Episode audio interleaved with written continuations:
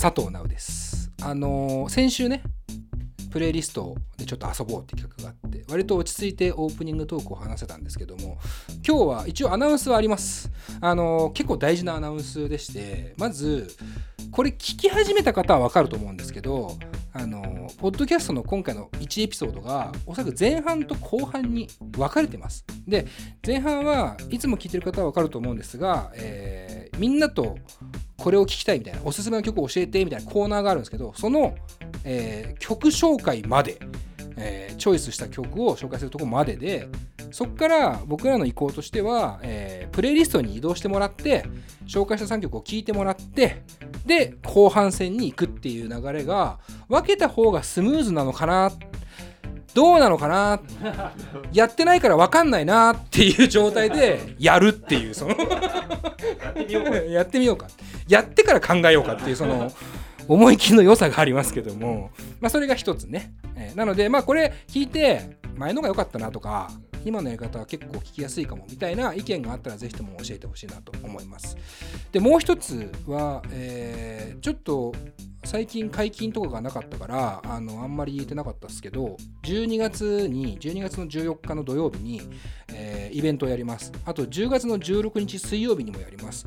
で10月の方はベンサムっていうバンドと突然少年っていうバンドのツーマンライブ。で DJ 僕一応入るんですけども渋谷のオーネストでやります。でこちらはもう一般チケット発売中で、えーバンドによってはバンド役も多分開始してるので、まあ、その辺は Twitter とかホームページとか見てチェックしてほしいなと思うんですけども12月に関して言うとまだ昼夜深夜やる。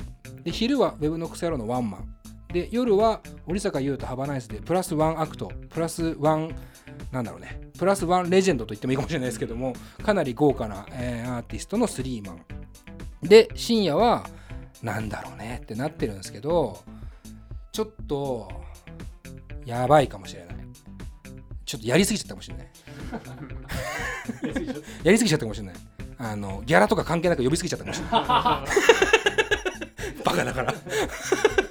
大丈夫かないやいや本当にうんうんうんうんみたいな。うんどういうことだどういうことだっていうあのー異例の豪華さが い異例のなんだろうね出演者というかすごいことになってます。でえーいろいろ言うのは多分10月以降になっちゃうのでまだあれなんですけども、えー今のうちに9月いっぱい今先行抽選ってやってるんですよ。でおそらく先行抽選の段階で売り切れることはないと思うんですが早めに応募した方が得やでっていうのは言っときますね。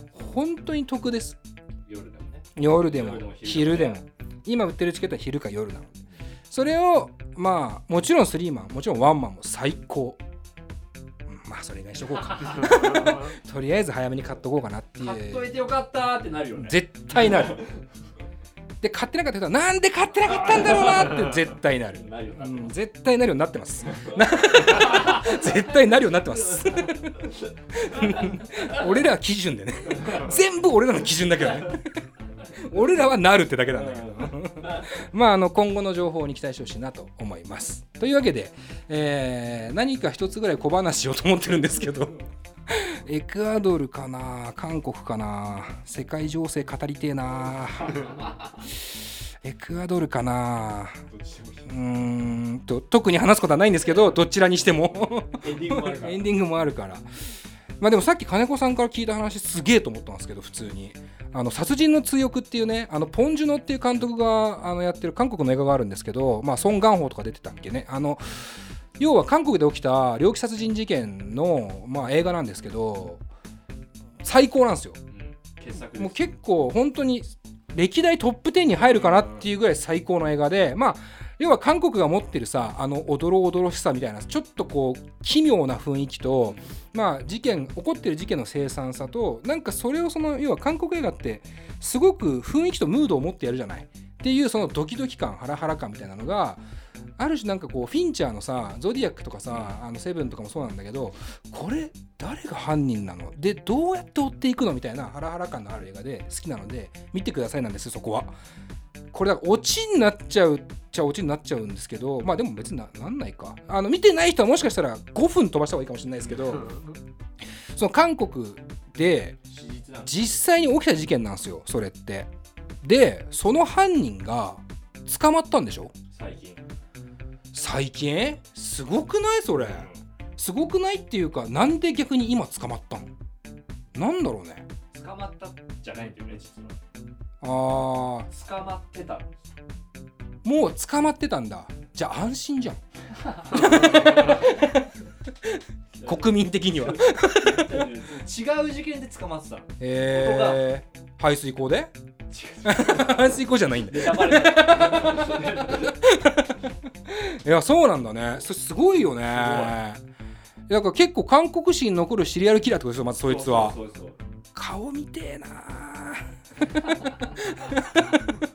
興味が非常に横島ですけど 顔見て。キーワードだからね。まあそうね。うんそうなんすよね。いやおもろいっすね。なんかあ以上です。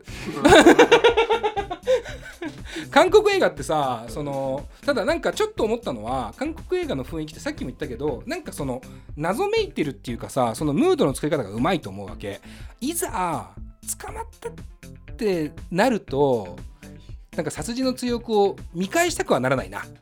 もうなんか自分の心の中に留めておきたいなっていう感じになっちゃうのはあるよね。だってあのハラハラ感あうーって感じで終わってそれで傑作になってるからさ。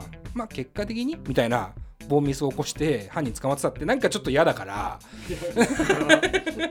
捕まってほしくないから映画の中ではな。まあ韓国の人にとってはそれはいいよ良なちょっと安心して暮らせるっていうね、まあ、別に気にしてねえと思うけど そんなに。あるよねそれはね、うん、まあよかったら皆さん殺人の追憶をねうんまずは見てほしいなと。ね。ねめちゃくちゃ面白い映画だから見てほしいなと思います。はいというわけで今週のゲストでございますが、えーなんと8年ぶりの登場でございます。8年ぶりって多分今までいないレベルのね久々感ですけどもバンドは荒川ケンタウロスですね。久々さっきホームページ見返したのよ。レディオ DTM の。前回が113回目かなとかだったんだけどまず何より携帯の画質悪すぎんの 携帯の写真の画質の悪さが時代を感じさせるっていう。あれすごいよね明らかにさ光量も少ないわけ。で画素数も少ないわけ。だからほぼボケてるみたいな写真になってんだけどあれ時代だね。だから進化すごいよ8年でこんだけ変わるんだよね。と思いますけどね、えーえー この後荒川健太郎やってまいります。お楽しみに。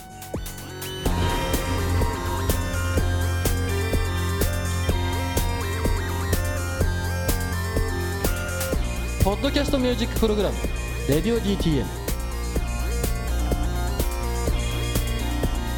この番組はスポンサー大募集中の「レディオ DTM」の制作でお送りします。ポッドキャストミュージックプログラム「レディオ DTM」はいというわけで今回のゲストでございますが超絶久しぶりの登場ですね。8年ぶりになります。荒川ケンタウロスの皆さんです。よろしくお願いします。お願いします。やばいね。やった。8年ぶりっすよ。すごい。初めて言ったかも。8年ぶりって。超久しぶりです。まずは来てくれたメンバーをご紹介します。ボーカルの一ノ瀬君。よはい。よろしくお願いしまお願いします。お久しぶり。そしてギターの楠本君。よはい。ろしくお願いします。します。そしてベースの土田君。はいお願いします。プラスでえーっとドラムに大越君。はい。と、あとキーボードにハト。そうです。あれハトって前からハトだったっけ？解明しましたね。解明したんだ。あー。解明して見たことあるかなハトってって思って。ハトいいんだと思ったけど。あとが勝ってやってるみたいな。っていうまあ5人組になるんですかね。そうでうんというわけで今日はこの3人でお送りしますけどもまあ簡単に説明だけさせてください、えー2009年東京で結成された5人編成のバンド。で、えー2015年ミニアルバム「卵の王様」でメジャーデビュー、そして美しいメロディーと胸を打つ詩で後世に残る名曲をこれからも作るということで。あー言ってましたね。プロフィール。ね。ホームページより抜粋といいやーだからまあ8年ぶりなんで。はいまあなんちゅうの？まあ。いろいろあるわ。お互いにね。お互いにまあいろいろあるなと思うんですけども。まあ言うて実は同期なんですよ。2009年東京ということ。そうですね。僕らも2009年東京で結成なんで。決戦 実際ままずまあ担当長にというか10年やってみて、うん。どうすか？今の実感的には、10年、うん、楠本君どうすか？あっという間じゃないかなと思いますけど、ね、ああやっぱあっという間でしたか、ううんの時々はすごい時間かかるなと思ってますけどうんうんね、うん。蓋開けたらだって8年ぶりにやってもなんかこうまあ久しぶりな感じはするけど。もまあまあまあまあ。でもまあ確かになんかねそう。2年前って言ったらまあそうかなって思うぐらいのね 感覚はあるっすけど。時間感覚ちょっとずれてきますよね10年もやるとね。そうなんですよ。ねまああっという間っていう感じですけど。土田君とかどう？10年。そうですね。なんかこう僕は結構毎年毎年充実してるっていうか、うん。まあなんて言うんだろう。やややらされてるっていう感じじゃなくてやっぱりずっと日々のなんていうか、うん。日々の日常みたいな感じなんですよね、はいはいはいはい距離感が。うんうんうん。でなんかそれがずっと同じメンバー多分同じ多分距離感だと思うんで、うん。その辺がすごいなって。自分でもすごいなすごいな。だからみんなこうねしすごいやるぞみたいな感じでもないし、うんうんうん。もう疲れたよって感じでもなくて、うんうん。すごいなんかこうちょうどいい感じなんですよ。ね。はいはい。まあいい感じの平熱感がある。そうそうなんですよ。平熱。平熱ね。うん。いいですね平熱、うんありがとうございます本当いい言葉。なぜなら僕らも平熱なんで。なんとなくわかるんです同じだから。一ノ平君どうですか？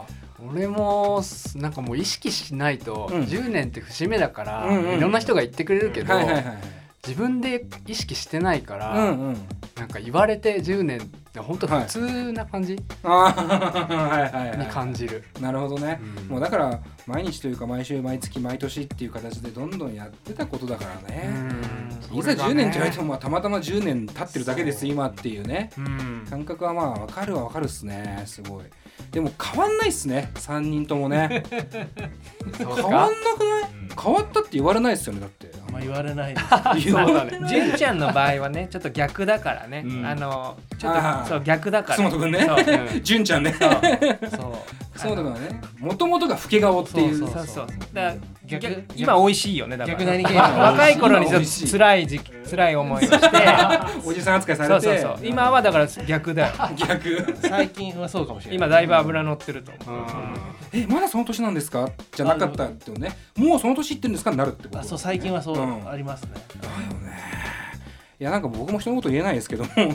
3人とも変わんないしまあ音楽を聴いてもまさにねそのなんか変わんないなんていうかそのまさに「情熱の船」っていうねアルバムタイトルなので、うん。なんかその情熱みたいなものは焦ずに、うん。なんかでもさっき言ったみたいになんかバーってやるというよりかは、どこか平熱でだけどやりたいことを追い求めていくみたいなはい。なんかそういうようなモードに見えるなという感じがするんですけどもそもそも前回が8年前なんですけど覚えてます？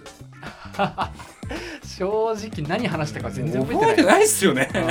なんか景色だけは覚えてるんですけど、ね。ああの社長はうん。今見てもうん。全然変わんないな。っていう、そうですねありがとうございます本当にね。変。わらないねそうそう。唯一なら僕名前が社長から佐藤直に変わったっていう。佐藤直失礼しました。いやでもね大体社長って呼ぶんでみんな。社長は NG ワードっていやないないない。NG じゃない。ややこしいから。罰ゲームいちいちなんか突っ込むのが面倒くさくなっちゃうんで。社長でもいいんですけど。まあそれぐらいかなって感じですけど。なんか二段ベッドなかったですか？あ。ったでしょベッド？二段ベッドなロフトベッドっていうのかなあれ。あでもなんかベッドあったね。あったあった。あったでしょ？あったじゃん。ロフトベッドみたいな大信の俺もそうのぶのそうもういないスタッフの。10年もありゃね。消えるやつもいますよ。いろいろね。その点ではアラケンは消えてないのすごいですよね。メンバーチェンジない。ない。あの時からしたらない。そうね。んそうか。それまでは何回かあったり。いやあの結成してうん。初12回ライブ。そうね。3回ぐらいかな。もうちょっとあったかの時うん。そうドラムが前に一人いはいはいはいはいはいでもレコーディングがもう新しいドラムになってから。あそうなんですね。そう。じゃあ音源的にはもうずっと変わらず変わらない。盤石の体制でやるという。それ何ギスギスしてこないんですか？10年もやってて。ギスギスは別にしてないですね。うん。雰囲気は変わらない。あそうなんだ。その時々でやっぱいろいろあった時期もあったけど、うんうんうん。そのバンドの持ってる雰囲気は変わってないかな。はいはいはいはいはいはい。なんか会話の内容がさこう健康診断になったりとか。もうちょい先からそれは。まだ先かもしれない。あまだまだね。まだまだ若さはねもちろんあるとは思うんですけど、ね、常に修学旅行みたいな感じは続いてしまあー続いてしまってる。なんかよくあの バンド5人とか4人とかのバンドだと、はいツアーとか遠征とかのうん移動のうん。車中が辛いってうんうんいううん。会話がなくて。密室にこいつらだけみたいなね。でその感覚って今まで味わったことなくて、うんはいはいはい。この間もその香川うん。小豆島に行ってきて、はいはい。8時間9時間くらい多分一緒にいたんですよ車の中で、うんうんうんなんか多分 今年一番笑った気がするな。仲良しかよ本当に。二人はずっと喋ってるよ。二人はずっと喋ってん気がだ狂ってんじゃないかなって思うくらい守る以外は全員辛い気持ちでいるかもしれない なんで？ねえ。なんで？なんで？面白かったじゃんね。ずっと喋ってるうん。ねまあそれが言えるとねもうギスギスしてないですね。全然ね。いい感じの関係性だと思うんですけど。前回出てくれた時にあのマネージャーというかお手伝いでいた山口くんっていう若い子がいて、はいはい。で実はその山口くんと最近何回かお会いしてるんですよ。はい。で彼も変わらずずっとね、うん今マネージメントになるのかな？もう会社に入って。マネージャーそうですね。ってなってんすもんね。そこまで一緒って言ったらもう多分ほぼいないですよ。そんなバンド。確かにそう言われるとね。うん。ものすごい一連卓上感はありますけども。そうですねちなみに今のその状況というかまあいろいろメジャーデビューとかもあったと思うんですけど、い。今の状況的にはその、まあ、山口くんがいる会社があって、まあ、フェイス別に言ってもいいですよね。フェイスって会社があってそこがマネージメントをしていて、まあそうですね。うんうん、で、まあ、リリース自体は自主になっているってこと自主でそう。うん、自主レベルここがやっぱあの今日この後話す内容にもとても大事だなと思っているので、まあ、ちょっとこのある種好きなものをね追求していった中でできたアルバム「この情熱の船」っていうのをねここからちょっと語っていきたいなと思うんですけども、7月17なのでちょっと遅くなっちゃって申し訳ないんですけども、まあ、アルバム的には3枚目クルーフルアルバム的には3枚目。曲のラインナップざっくり今回あの音楽をね流せなくなったのではい簡単に説明させてもらうと、まあ、かぎろい、手紙、ドンレンミーダウンの僕たちを、フィーチャリングこちら、七瀬グミってね、あの万門の女の子をフィーチャリングした曲があったりとか、ハートビートからノックしてるベイビー。なんかこの、あれですよね、いいですよね、漢字、ひらがな、こう英語が混じる感じが、なんか時代性を感じますね。確実に今っぽくはないという。ダサいの分かってやってる 大事。すごく大事なことだと思います。で映画「レインマン」「リング・アベル」「白物」「メトロポリシュ2つの月」えー「暁」「マリー・ミー」という全11曲でございますけども。まああの何度か聴かせてもらってますけどもはいはい。すごくいいですなんかそのさっきも言ったけど変わらない部分ってあると思っててやっぱそれは一戸君の歌声とそのメロディーとそのまあ詩の部分っていうのはやっぱり大きくは変わってないとは思っていてただそこに対してのアプローチサウンドのアプローチっていうのはやっぱりかなり自由になってきたなっていうイメージはあって、なんか1曲目の「かぎろい」のもうイントロというか始まりからしてもおこういう感じなんだみたいな、ある種分かりやすさだけではないところっていうのをなんか追求し始めてるような感覚があって僕はすごい嬉しいなと思ったんですけども、まあ、そもそものまずこのアルバムのコンセプトっていうところはどういうところから始まったのかっていうのは誰が？コンセプトはなんだろうな。でもタイトルは「情熱の船」って一つなんかはい。大きくまとまってますけど、うん。まあ最後にタイトルはついほうなるほど。感じで、うんなんだろうコンセプトを決めてやろうとしたわけではなくて、うんまあ、その時に、まあ、ストックである曲と、はい。まあ、新しく作ってきた曲、うん。まあ、それをメンバーでみんなで話し合って今出すのであればこの曲たちじゃないかなっていう感じで集まったなとはうん。思いますね。じゃあ結構現状のベストアルバム感があるというか。ああそうなのかもしれないうん。ね作ってから思う思うと。なるほどね、うん。今話しててなんとなく今記憶が蘇ってきてるんですけど楠本君がリーダーなんだよね。そうそうなんとなく。少しずつこう記憶がそう。そうそうとね。来てるな8年前の自分にあ合ってる今。ねそう合ってる合ってる俺はあんまインタビューとかを読んで参戦しないからこの収録に。終わった後読むスタイルなんで僕。ああなるほどね。そうそうそう。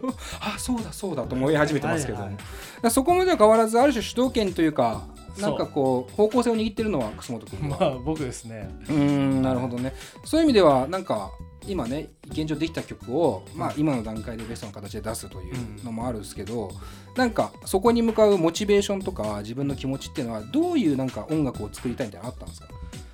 うーん。どういう音楽を作りたいか、うん。それは常に特に意識はしてないけども、うんうん。その作りたいなんかと誰かにこう言言われて作るんじゃなくて自分で作りたいものを作ってここまで来ただけなんだうんうんなっていう感覚はありますね。誰かに言われて作るのではなくっていうのはある種誰かに言われて作った経験があるからそう思う。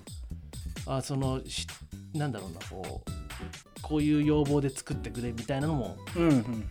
まあ、あまりななかなくてこれまで。はいはいはい。でまあその今回、まあ、初めて1曲ぐらい入ってるんですけど、うんうんうん。こういうテーマで作ってくれる、はいはいはいはい。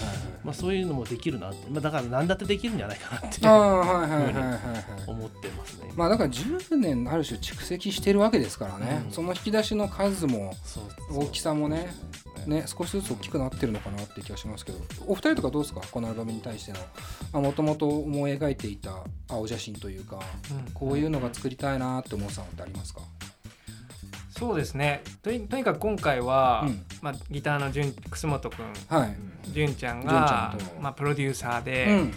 まあ、しっかり自分のやりたいことを表現したいって、まあうん。始まる前のミーティングで言ってたので、はいはいもう他のメンバーはもうじゃあそれに乗ってうん。いこう。とにかくじゃあ自分たちだけでやろうっていう中でう、んうんすごい多分順調めっちゃ多分今までで一番寝てないと思うんですよ。そのくらい寝てないね。そのまあ自分の情熱というかうん。うんなんかすごい貫いてうん。頑張ってるっていうかすごい感じてたんでそれを。はいはいだからやっぱそれにこう自分も寄せてうんうん。答えたい答えたいなっていうのはすごい感じましたね。それによってなんかこうちょっとこうバンドの密度が前よりもぐっとなんか上がった感じが、うんしますねうん。うんなるほどなるほど。ちなみに一ノ瀬君はどうですか？うん。なんかほとんどまあ楠本さんの頭の中にあるものを再現して、うん。自分たちでやったアルバムだから、うん。なんかこうどう何ができんだろうなみたいな感じうん。です、やってた、なるほどね。自分の曲に関してはある程度、うんあの先導してできる部分はあるけど、それ以外は逆にこう分かんなくて楽しみ、ああなるほど。うん。想像するのが楽しいみたいな、うん。何ができんのかなっていう。もうこれ終わんのかなぐらい思ってる、はいはい。そこにある種不安もつきまとうというか。そうそうそう。んうんうんうんうんなんか今の話聞いてるとなんかそのやっぱ楠本君の脳みその中にというか頭の中に何かしらやっぱこだわりのこだわりどころのイメージがあったのかなっていう気はするんですけどね。まあそうですねこう、まあ、正直このこれまでのアルバムっていうのは、その自分たち以外のはい。プロデューサーっていう人間が入ってましたけど、うんうんまあ、今回ちょっとそれを一切なしでうんうん僕がプロデュースするはいはい。というふうに、まあ、そこに関してはすごいもう断言してうん。絶対いいものを作ってやると過去うんを超えますし、なるほどっていう意識で挑んだのはありますうんね。あでこれまでのアルバムも全部そのアレンジというものは基本僕発信でやってて、ーはいはいはい。なのでそのいなくなって全く問題ないっていうか、うんもうその円滑に進むと思ってたし、はいはいはい。なのでそういった部分も含めて、まあ、今回は正直その過去作品を超えたいと絶対思ってて、でバラエティに富んでる曲、はい。特にアレンジかな。でも曲はもちろんこれまでもいいっていうの自負はもちろんあるから、うん。特にアレンジに関してもうなんなんなんだろうな。何回きも聞いてあここってこんな音が鳴ってたんだっていうようなそういうアレンジしたいなと思っうんて常に思ってて、で今回はしっかりそこまでず全員とすあのプリプロっていうかスタジオにそれぞれと入ったりして、もうちょっとこういう風な弾き方いいんじゃないかとかそういう引き出し方もやできたと思うんで。一つそのやり方の道筋っていうのはできたんじゃないかなうんうんうんうんと思ってますね、そこは。なるほどね。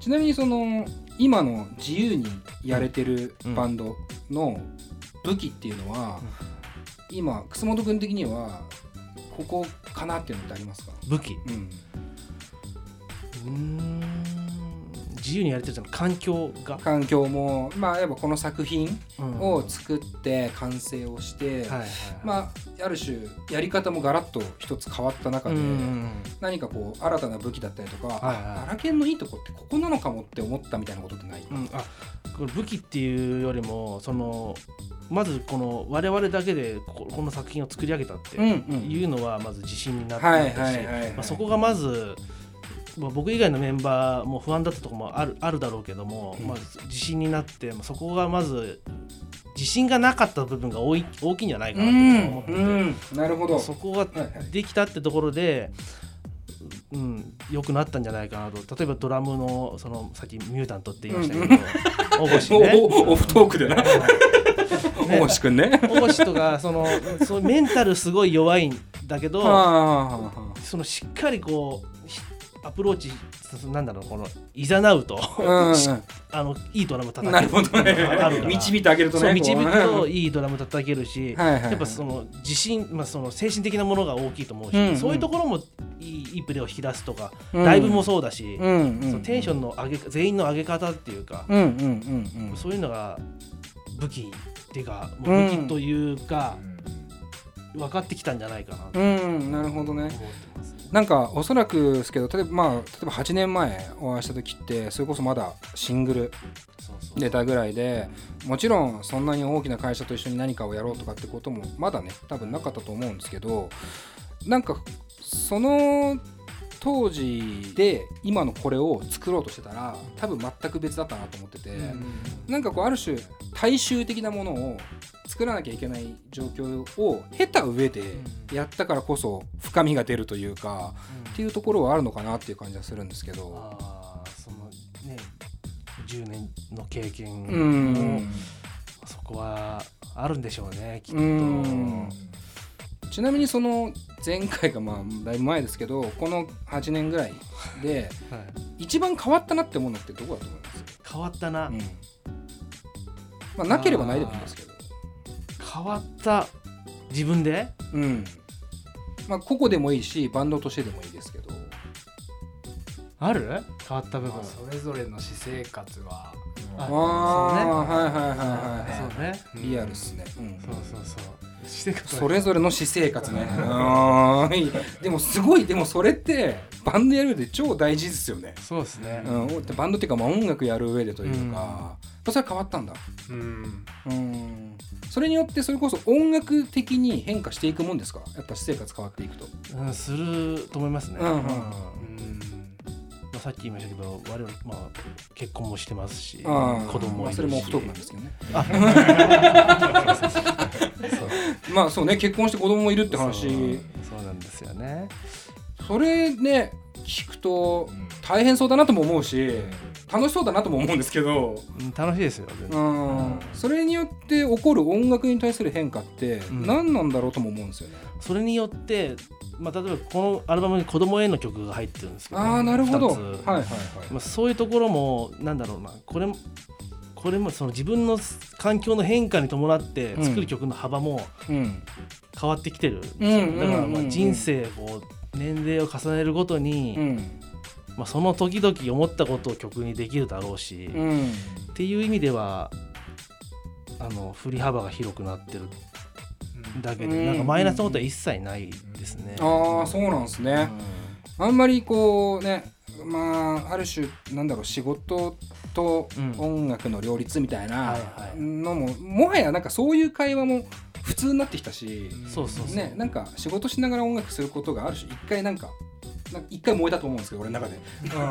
燃えた。その姿勢がそのそのその姿勢をなんか、うん。あいつらどうせ仕事してるしみたいな風潮あったけど今ってもはやなくてどっちかというとそれ両立できてることすごくねっていう方向に行ってるからなんか音楽もやりやすいのかなっていう気もし始めてるんですけど、うん。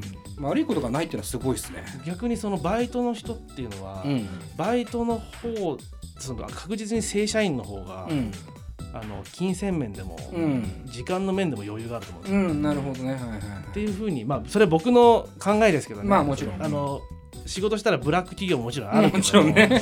そうなったらねなかかなか時間取るの難しいけど、まあ、そうなったらちょっと転職するしかないなと思うんですけど、うんうんうんうん。だからそのまあアルバイトをしながら続けることももちろん一つのせんそのそれぞれの人生だからね、うんうん。いいと思うけども、僕に関して言えばなんだろうなこう、まあ、両輪というか生活の中に音楽が確実に常にあるものだから、うんうん。自分の人生と音楽をやってる自分とうん。子供とね、うん。結婚してや養っていってるっていう部分と、はい。その別でうん。パラレルワールドを過ごしてるんじゃないかなって僕は。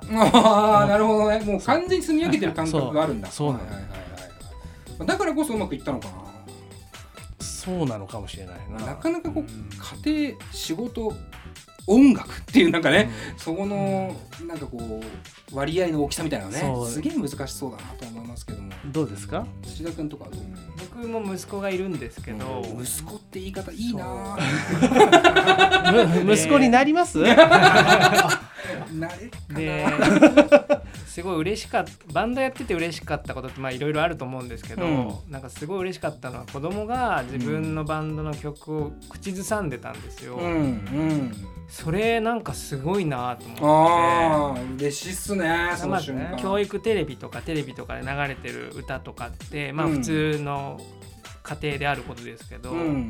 自分たちのバンドの曲をその歌ってたっていうのがなんかすごいなんかめちゃめちゃグッと、うん。まあそれを目撃したわけじゃなくて、嫁から言われたんですけど、うん。歌ってたよって、えー、なんかちょっと嬉しくて、確かにちょっとグッときちゃうっグすね。ッときちゃいましたね。うん。いい話。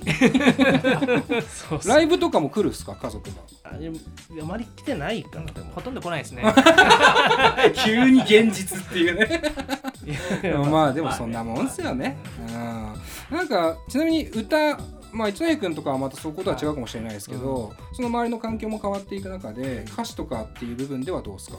影響みたいなものって。いうのは歌詞の影響、うん昔から全く変わらない、おおほうほうほうほう今昔の話をまあ改めてするんですけど一ノ君の書く歌詞っていうのは変わらないってことは何か一貫した何かがあるってことですよね。あまあ自分の歌詞はちょっとまあ自分の生活とうん。その時なんか自分の中にあるものと混ざって出てくるのがもう大体だし、うちのバンド曲も歌詞も作った人が書くんですよ。なるほどそうか。曲をだから楠本君が作った楠本さんの歌詞が一番多くてあと馬前くんのハトくんの めんどくさいなこれ。ハト君のね。歌詞もあったりするけど、なんかこうどれもハト歌詞書けるの好きやね うちのハトは歌詞を書くそうね。荒研のハトは書けるのよ。びっそうなんですよ。くり大賞ね。なんかこう歌詞に抵抗があるとか思ったことはないですね。一あー回もない。むしろ好きだなあ我々あのその他のメンバーがそうそうそううんうんうんうんうんうんそこがうまくいってる理由かもしれないですね確かにねそういうところもねでけ結構っていうかお互いの作るものに対してのリスペクトとかはい愛情みたいなのっていうのが結構あるそうですね。まあそうですね。それはありますね、いやもうめちゃくちゃ。めちゃく楠ちゃ本さんの作る曲のファンだから。おっと。は出ましたね。今日の一番ワードが。い一番楠本君にとってね。今のところハトが歌詞書けるが一番。そうそうそうハトのかハトの曲に関してはもうすごいダメ出ししまくってます。愛愛のあるね。愛のあるダメだしね何なのこれって言って。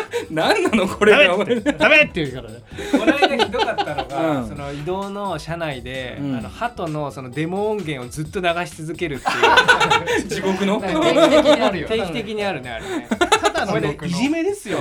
いじめだね。間違いなくいじめっすね。かわいそうなハトくんだな。来てほしかったわ。喜んでるでしょあいつも。喜んでるでもいい曲書くんですよ。そうそう。ああまあね。そう。アルバムの中でやっぱ一つのカラーになって、でちょっとコーナーに行く前に1個だけ聞きたいんですけど、はい。あのーまあ僕今回のアルバム聞いてやっぱさっきも言ったけど魅力っていうのはやっぱ去年一緒だと思ってて、やっぱそのメロディーがまず第一位ですね、うん。もうそこのメロディーラインの親しみやすさっていう意味では結構本当にすごいと思います僕は。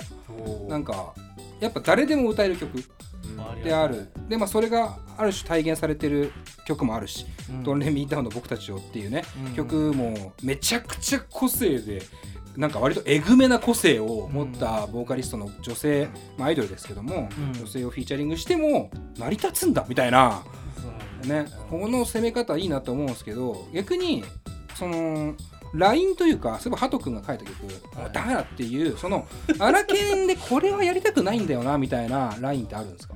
それはまあ分かんないですけど僕の中では、うん。僕はダサいと思ったらやらない。それだけなああなるほど、はいはい。いいと思うものだけしか今出してないと思うんですよ。このうん荒川がやってるもの、うん。でそういうところも含めてうん。まあそのまあこれまでは僕の100%っていうかその最終ジャッジ者が、うん。その僕じゃなくてプロデューサーっていうところがあったのがそうかそうか。そこに関して疑問があったし、うん。自分これはダサいんじゃないかっていうところもまあ100%のもだできないじゃないですか。うん。うん。そのまあ、バンド。でもそれメンバーとの話し合いの中ではちょっとこれどうなのとか、うんっていう話でそそういうのだったらいいんですけども、うんっていうその第三者ってところで考えるとでもいやもう別に僕ジャッジでいいんじゃないかなと思ってしまったからっていうところで自分がこれはちょっとダサいんじゃないかなっていうのは今回入ってないですし、そこに関しては自信持ってたいけるうん。傑作なんじゃないかな。うんなんかこう音楽性の幅広さみたいなところもある種思い切ってるところもあるし、うん。なんかねそれこそいろんな大きな会社だったりとかが絡んできた時にもうちょっと大衆的に分かりやすくとかうんっていうことは、まあまあ起こるんだろうなっていう想像はたやすいなと思うんですけど、なんかそこにある種、まあ、たまたまねちょっと不満があったりとかした時に、なんかそのカウンターみたいなうん。気持ちって、さっきもね自分たちだけでやるんだっていう、うん。そこ？のなんか気持ちの厚さみたいなものっていうのはまああったんでしょうねきっとここには。いやむちゃくちゃありましたよ。それは本当にあって、でもそこはね僕はいやらしく出してこないのは俺すごいいいと思います。なんかだって変だしもっと直接的に言ってもいいと思うわけですけど、まあカウンター的な、うん。でもなんかその熱の入れ方っていうのはちゃんと純音楽的ではい。そこは僕は本当に大好きだなと思いますね、ちょっとその、まあ、メンバーの音楽性というかあの音楽指向性をね探っていくコーナはい。ーがありますんで、おそらく前回行った時はね iPod ちょっと見せろっていうコーナーがまだあったんですよ。あったこれは相当レアですよ。そうまだ iPod があったんだよあれねあの時 iPhone ありましたっけ？いやーまだか？ギリギリギリギリ。持ってる人は持ってるぐらいかな。iPod のさ第三世代のやつもうみんな持ってたよねなんか本当クラシック。クラシック。クラシック。クラシック。超容容量多いやつね。つテキテキテキテキテキテキそう。そうそうこう。ね150ギガのやつねいやよかった。んだけどね。っていうのがあってただ今時代変わりまして。なんと。8年も経つと時代が変わりまして。今 Spotify ってすげえ便利なのがあるんですよ。そんなものが出たんですか？はい、というわけでここでワンコーナー行きたいと思います。レディオ DTM クルーと一緒に聴きたいおすすめの曲を教えてのコーナーここからは緩和旧大という感じですけども、えー聞く側の視点として、あのーこのコーナーではゲストに Spotify で聴くことができる楽曲の中からレディオ DTM クルーに紹介した曲を教えてもらうというコーナーでございます。で、まあ、スタジオの中に今スマートスピーカーがあるんですけど、まあ、それをまあ使ってちょっといろいろ聞きながら、えーその後にいろいろ語っていきたいなというコーナーでございます。で今回、えー選んでもらった楽曲それぞれ。えー、とまず、えー一ノ戸君が、ニール・ヤングの「レインボー・オブ・カラーズ」これかなり新しい。最近一番新しい。かなり新しいですよね。中のシングルカットそうっすよね、意外ニール・ヤン。グ、うん。そして土田君が Dizzy というバンド DIZZY、は Dizzy の「ヘビーという曲。はい。そして、えー、楠本君が、えー、1986これ読み方1986でいいのかな？1986これね正直どっちなんだろう。1986オメガトライブ1986年にね始まったからそのうんそうオメガトライブ自体が結構いろんな名義があるから。ややこしいんですけど、えーその、えーだからカルロス・トシキーさんがボーカル取ってた時代の「君は1000%」という曲を選んでもらいましたので、ちょっとここからみんなで聴いてみましょう。はい。以上で前編のインタビューは終了です。ぜひ Spotify にある Radio DTM のプレイリストで紹介した楽曲を聴いてから後編をお楽しみください。